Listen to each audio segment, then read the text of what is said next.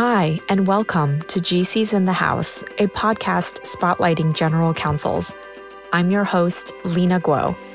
In my conversations with GCs, we discuss how they got in the top legal seat, obstacles that they had to overcome along the way, and how they are tackling new challenges.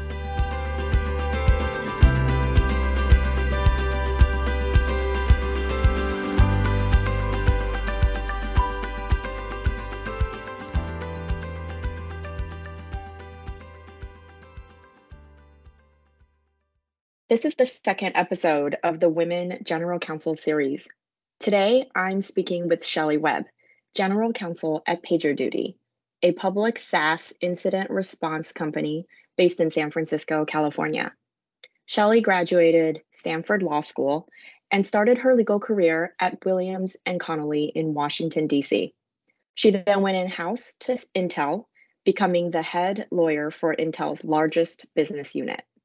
Shelley walks me through how an antitrust litigator like herself became the GC of a public company and talks to me about leading in crisis, how litigation has provided her with a fantastic foundation to be a general counsel, and what it's like to work with a female CEO. All right, let's get to the conversation. Thank you so much, Shelley, for joining me today and for being a guest on my podcast. Thank you so much for having me, Lina. I'm really excited. So am I. And and what I find really special about your profile is that you are a tried and true litigator and it's typical to see attorneys with a with corporate training to rise up the, uh, through the ranks and land the GC role. But in your case, you had largely focused on antitrust and commercial litigation early on in your career and now you are the GC of a public corporation. So I would love for listeners to learn about your path and how you got to where you are. So to start, please tell us who you are and your current role and a little bit about your company. Well, thanks, Lina. I'm excited to talk about that path today, too. Uh, I'm currently the general counsel of a great and growing public tech company called PagerDuty.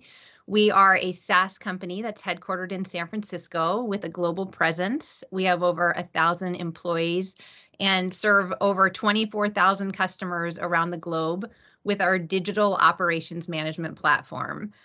So I joined the company just over a year ago. I just celebrated my one year anniversary and I was attracted to the company for many reasons, but I want to highlight two aspects of the business that resonated most strongly with me number one is just what the company does. We're we are the the the company that is there for you on your worst days when an unplanned disruptive incident arises and you need to resolve it quickly and correctly. You can count on the PagerDuty operations cloud to help you both resolve it and even help prevent it going forward. And the reason this resonates with me is that i've personally seen and experienced what those worst days can look like for companies the second thing that really attracted me to the business is that the company's top value is champion the customer and we really mean it and i think when you put your customer first you will succeed so pagerduty was a business and a culture that i was excited about Absolutely. And it's amazing to see how the company has really grown over the years. And congratulations on your one year anniversary there. So, just to kind of rewind a little bit, where did you grow up and what made you want to become a lawyer? I grew up on the East Coast. I was the middle girl of three girls. My older sister is a doctor, and my younger sister is a professor of engineering. I'm very proud of both of them. Um, my path to becoming a lawyer solidified in college. I'm not someone who said, I want to be a lawyer my whole life. We didn't have any lawyers in the family, very math science focused family. and I didn't really even know what being a lawyer was like. But in college, I studied economics and government, and I had a somewhat unique experience of getting to take an antitrust law class as an undergrad. That class brought together all the things that I loved economics and writing, logic, critical thinking, persuasion And so in that antitrust class, everything really clicked for me. And I decided that I wanted to go to law school to become an antitrust lawyer. Uh, I did do a lot of antitrust law for the first 15 years of my career, as you had mentioned, Lina, and I absolutely loved it. But over time, thanks to encouragement and opportunities provided to me by more senior attorneys who I worked with, I broadened my practice significantly beyond antitrust and litigation, but that's where I got my start. Great. And I certainly want to talk more about um, those who have kind of helped and, and shepherded you along along your career and, and along the way. Um, and so, like many in-house attorneys, you started out in a law firm. Like you said, you practiced. Um, you were an antitrust attorney for many years. Can you tell us a little bit about uh, a little more about your law firm and that practice? And at what point did you know that you wanted to go in-house? Yeah, so I started my career at Williams and Connolly in Washington D.C. as a litigator there. About 50% of my docket was antitrust matters and the rest was everything from patent litigation to breach of contract disputes to a criminal case that I got to try and more. Um, the firm really believed in giving us a broad based litigation foundation. And that turned out to be excellent preparation for being a general counsel. I loved working at Williams and Connolly, and they really taught me how to be a lawyer. Excellence is ingrained in everything the firm does, and I was always learning and growing. I loved being part of a team that worked hard and that knew how to win. And in my final year at the firm, I worked on an antitrust case representing a large tech company that brought me back to the Bay Area regularly. And I realized a, how much I missed the Bay Area. I had gone to law school here. Uh, and B, how exciting in house antitrust jobs were becoming at that time at tech companies. This was around 2012.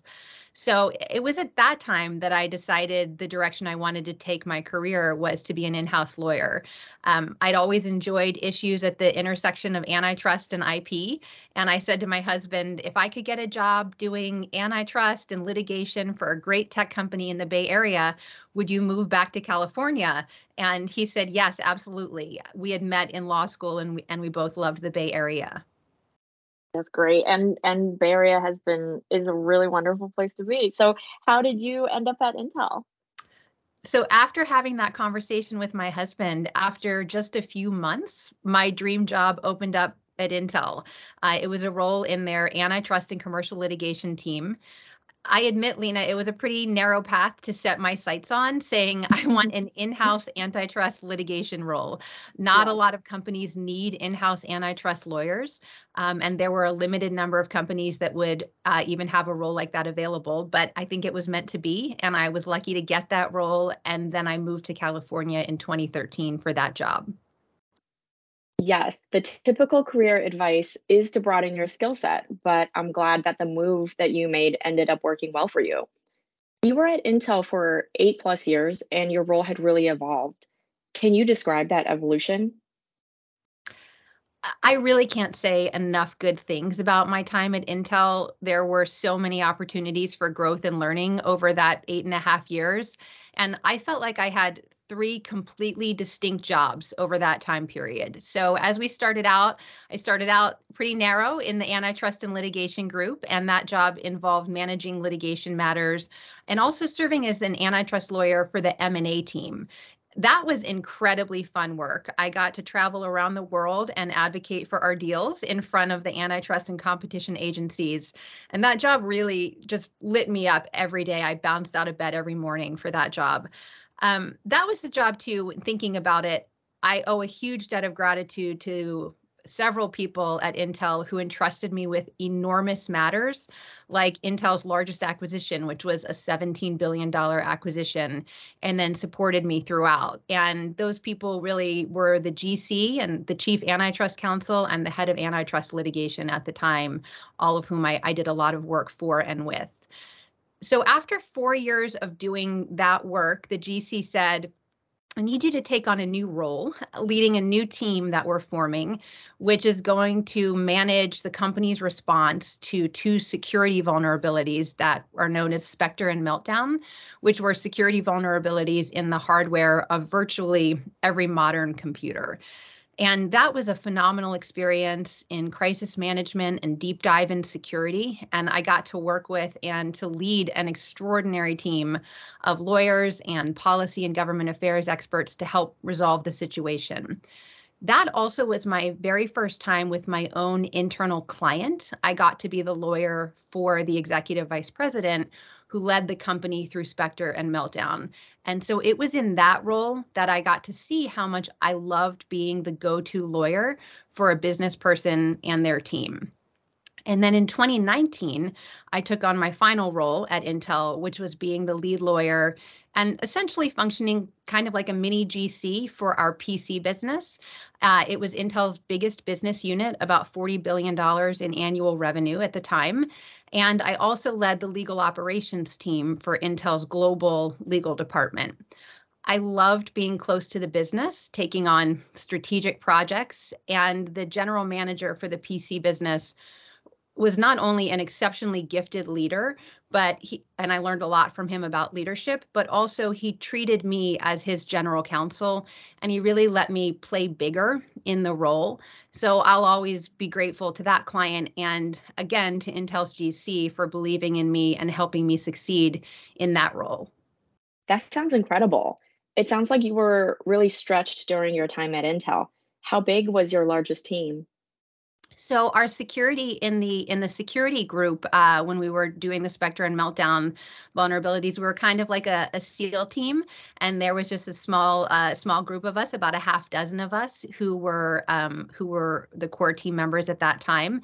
Um, and then in my next role in the PC group and legal operations, I had about um, 30 people who were kind of solid line on my team.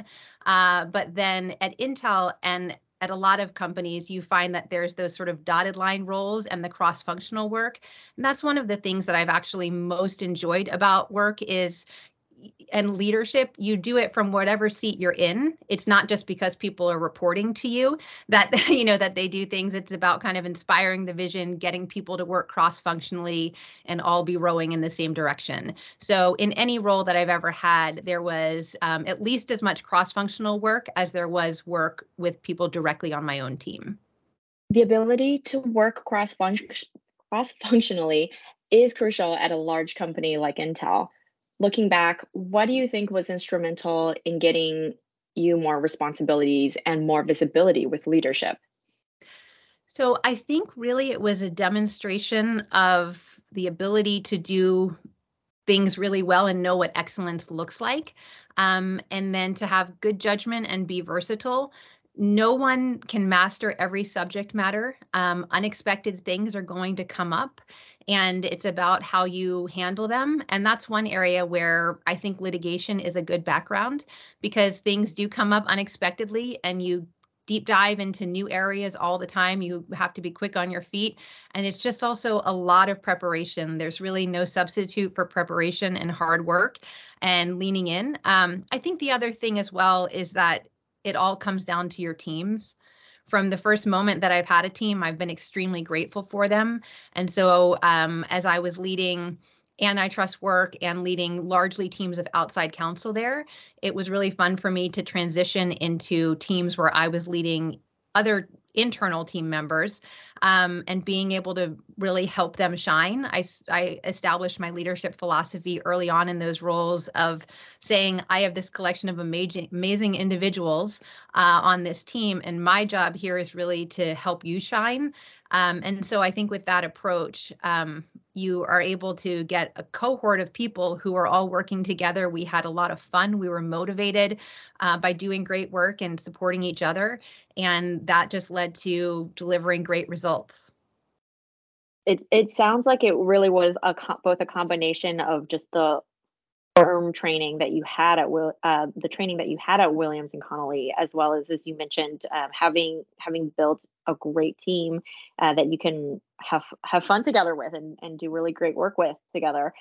Uh, so, at what point did you know that you you wanted to become a general counsel? I didn't know that I wanted to become a GC until well after I spent some time in that product security role where I got to directly support that business client for the first time, as I mentioned. And I really saw how much I valued that work and that relationship getting to be a trusted advisor to a business person who's making really enormous decisions. And I loved helping them do that. Um, and I also loved, as I mentioned, leading my own legal and policy team. Um, but it was so it wasn't until that role uh, well into it that I decided that I wanted to become a GC or that I thought I might even want to do that. And I think that that surprises a lot of people. People often say mm-hmm. things like, oh, this must have been a lifelong dream for you. Um, but actually, up until that time, I truly just took on each role and each project as it came. I completely immersed myself in learning and doing excellent work. And I don't think I ever would have said that I'm going to try to become a GC if it hadn't been for the executives at Intel who encouraged me down that path. Wow.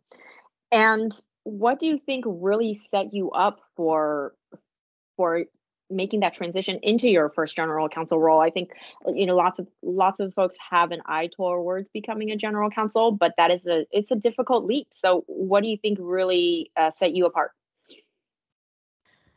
So I think having become, uh, having been kind of a mini GC at Intel, I felt as well prepared for it as I think someone can feel. But I also knew what I didn't know. Um, as you mentioned, I came from the litigation world and not the corporate governance and securities world. So I knew that I would need to work really hard to earn my keep and, and add value in that space, which is an incredibly important one, especially for a public company. And I also knew I would need to have a great deputy GC in that space as well, and someone who who could be a great team member and he and and who they and I would be a great partnership um, you have to get comfortable managing people who know more, a lot more about any particular subject matter than you do. And I started practicing that skill at, in, skill at Intel with my, you know, first foray into the security world. There were team members who knew a lot more about security than I than I do do. Um, and if you are like me and you you value deep expertise, uh, it can be hard to accept that you can't master every area of the law that will be under your purview as a GC, uh, but you simply can't. And so I try to accept that while also embracing every opportunity that I can to learn from the really terrific subject matter experts on my team and grow my own knowledge in the role too. And and so it, as I had mentioned earlier, it's it's neither common or always easy for a litigator to to become general counsel. So, what advice do you have for litigators with an eye towards the GC seat? Yeah, that's a great question. And I, I agree with you that it can be harder or at least seem harder uh, because of two primary things. I think the first one that we talked a little bit about is that the pathway to getting your first in house job, I think, can be narrower. Every company needs someone to handle contracts and to handle corporate matters but not every company needs an in-house litigator. Um, and I think the second reason is that the part of the GC role that involves that corporate governance and security side of the house is very important, as we said, especially at a public company. So you have to be able and willing to work extremely hard and become capable at managing that space very quickly because it's important to your CEO, to your board, and to the entire organization. So I, I do agree with the the premise of your question. Um, but with those two things in mind, I would say that I think litigation has provided me um, and also others that I know um, who are litigators, who are GCs, um, with a really fantastic foundation to be a GC. So don't give up hope.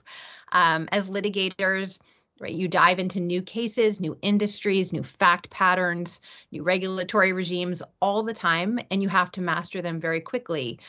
You learn how to ask really good questions and you also exist in a world where an adversary is constantly trying to prove you wrong.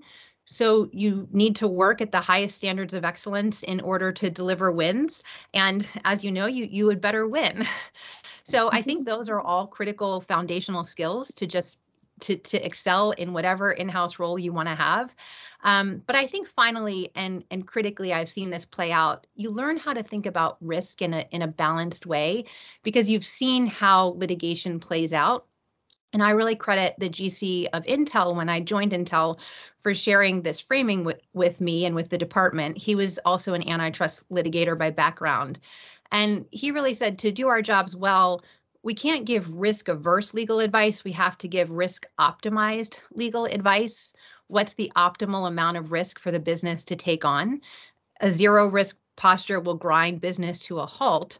Um, but you do need to know when things are actually high risk and to be able to clearly articulate to the business your analysis. Uh, what's the likelihood? What's the impact to help them arrive at the best business decision? And so if if you're a litigator looking to go in house, I would say keep trying to hone your judgment in that way, um, and then take on opportunities to demonstrate mastery of key areas while also showing versatility.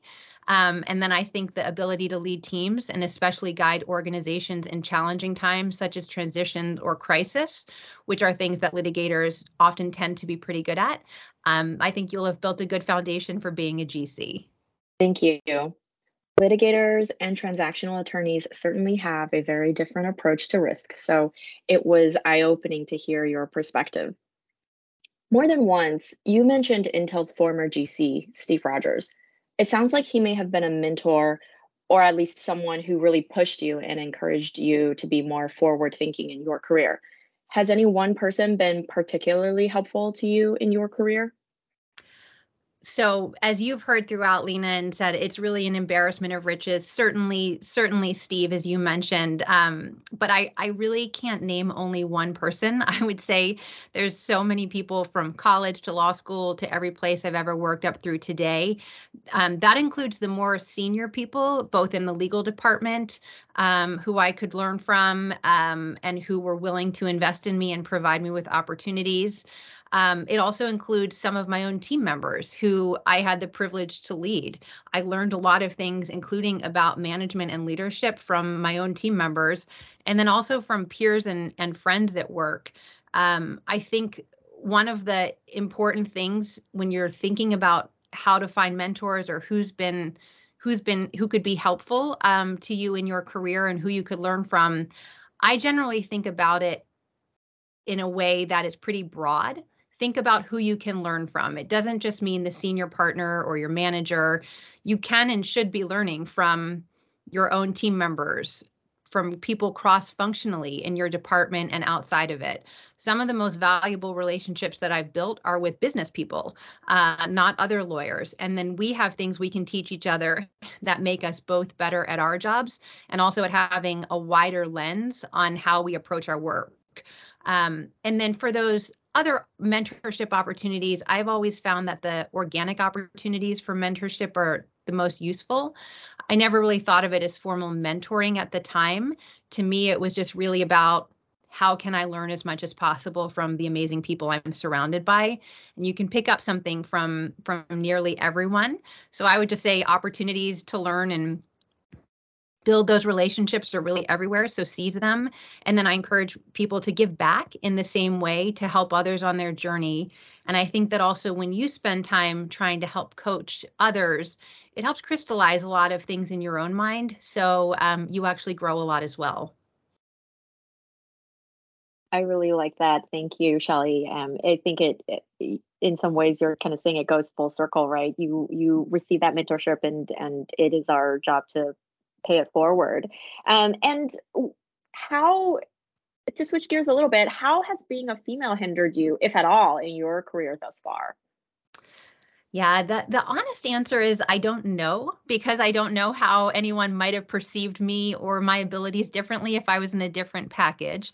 But I have a couple thoughts on that. One is that as we just talked about, multiple people along the way have given me opportunities that far outstripped anything I had ever dreamed of that led me to becoming a GC of this amazing public tech company. So clearly things have worked out. Um, but in the early years, especially, I had to work hard to get comfortable with the fact that I was going to have to find my own path in terms of how I came across. I had to be authentically me. I couldn't be anybody else. And I was kind of a cheerful, smiling young woman just out of law school. And I definitely expended mental energy worrying in those early years that no one would take me seriously and that that might become a hindrance in my career because I just felt um, like I came across differently. But I still remember people at the firm who helped show me that I had unique gifts.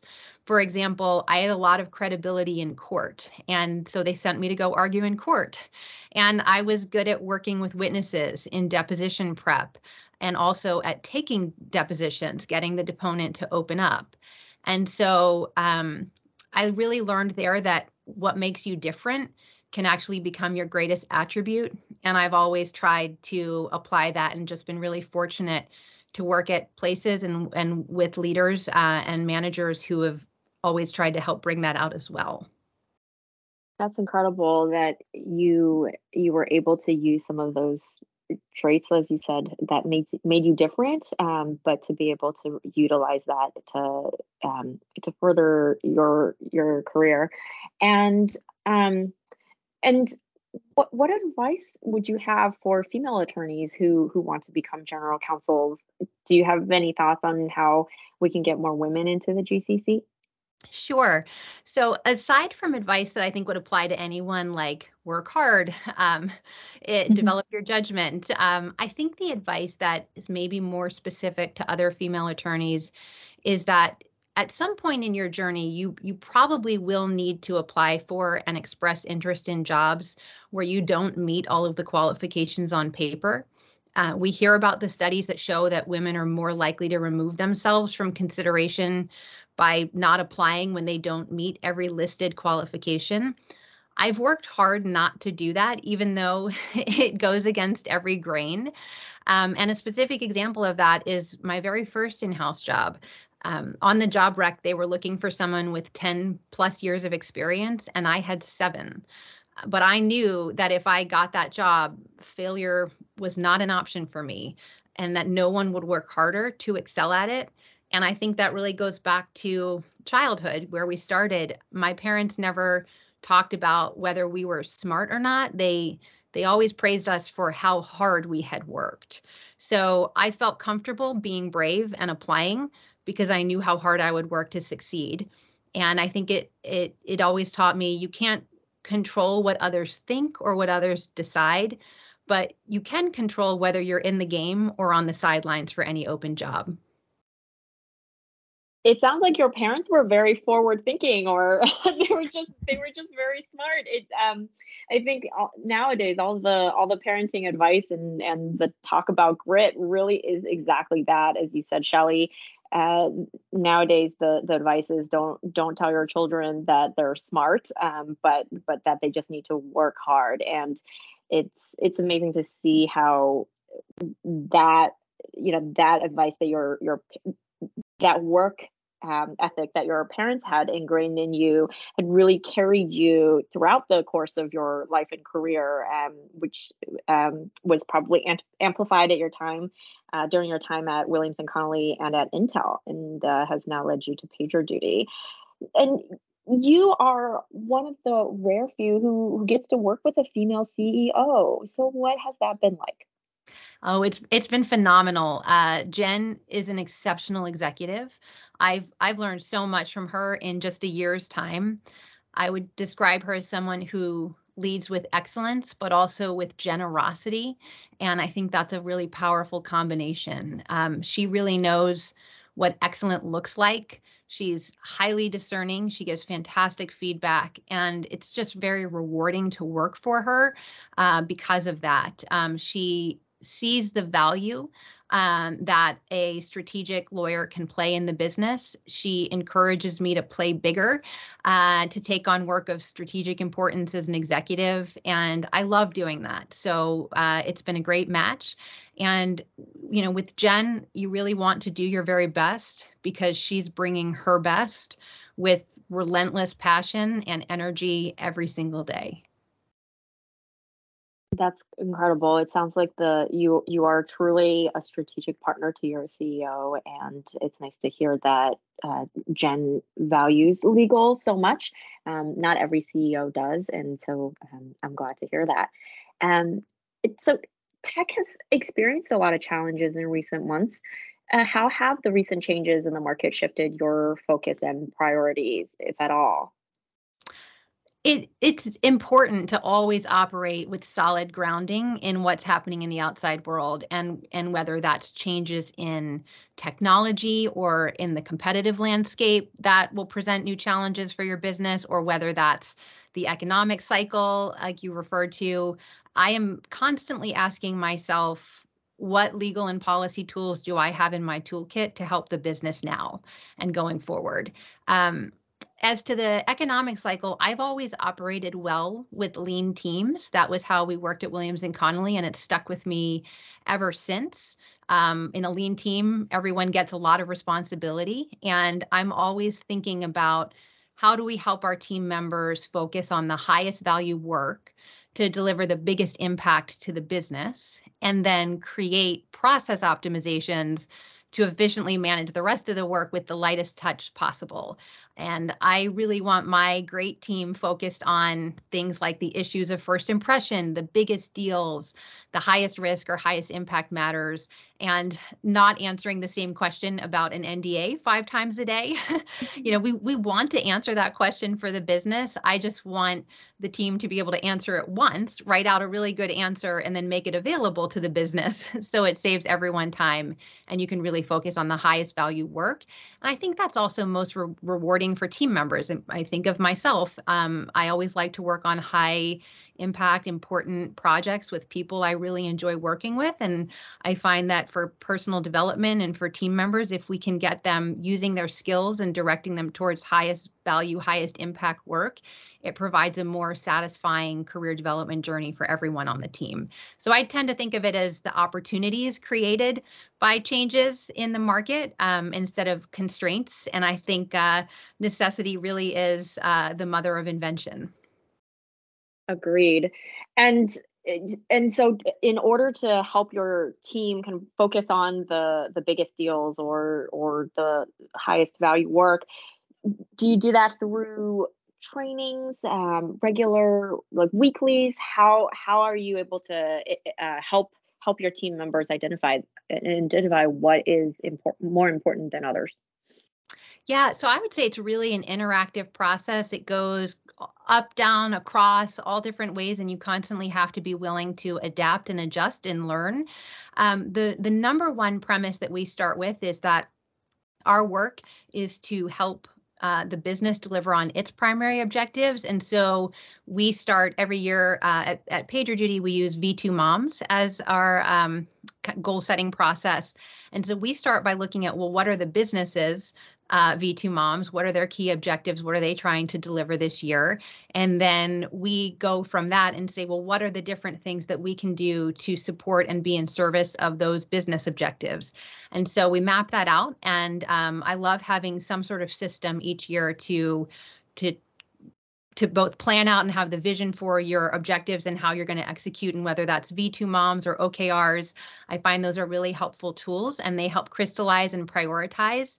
Um, and then throughout the year, you just continue to have an interactive discussion about how to how you know is it still the same set of priorities have things shifted how do we need to adapt um, and then as I think about any particular project, it is just that discussion of what's highest impact, highest risk, and then how do we come up with good frameworks to make sure that we are prioritizing that work and then figuring out what other work can be automated or can be done with a lighter touch or self-help guidelines. And we're at a really fun and exciting stage in PagerDuty's history where we are still we're developing and building out a lot of those sorts of guidelines and playbooks. And that's where i think the creativity really comes into being a lawyer. And so i have a great team that is creative and is kind of up for anything.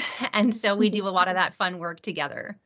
Sounds like a collaborative environment where communication is key. Final question. What do you do to decompress So, I think number one activity that I love is just long, long walks and either taking them with my husband or listening to a podcast or talking to a friend uh, or to a family member. I'm gonna I'm gonna give my mom a call when we get off this podcast and tell her how much uh, you appreciate it and I appreciate the uh, that work ethic that she instilled. Uh, so I'm definitely gonna give her a shout out after we uh, after we wrap up here. But for me, being outside, being active, um, I love that. Allowing my mind to think big thoughts that are really free from anything coming into my inbox at that moment. I do try to really disconnect on those walks and I I think that it makes me better. I I really do try to approach my work with a lot of creativity and possibility thinking. Um, I think of it as trying to achieve more than anyone thought was possible, and I, I think that's my leadership purpose is to try to create a vision and environment for people to achieve more than they thought was possible. And in order to do that, I I really need space to enable my brain to think those kinds of big thoughts and figure out how we might deliver on them. And so if the walk can take me somewhere with a Pacific Ocean view, uh, then that really is inspirational and that's about as good as it gets for me. Sounds sublime and also a reminder of why you came back to the Bay Area. Well, exactly um, right. Thank you so much for your time, Shelley. I've really enjoyed this chat. And yes, please call your mom and give her give her a big shout out. And and again, uh, it was really great speaking with you and learning about your journey to to becoming a general counsel.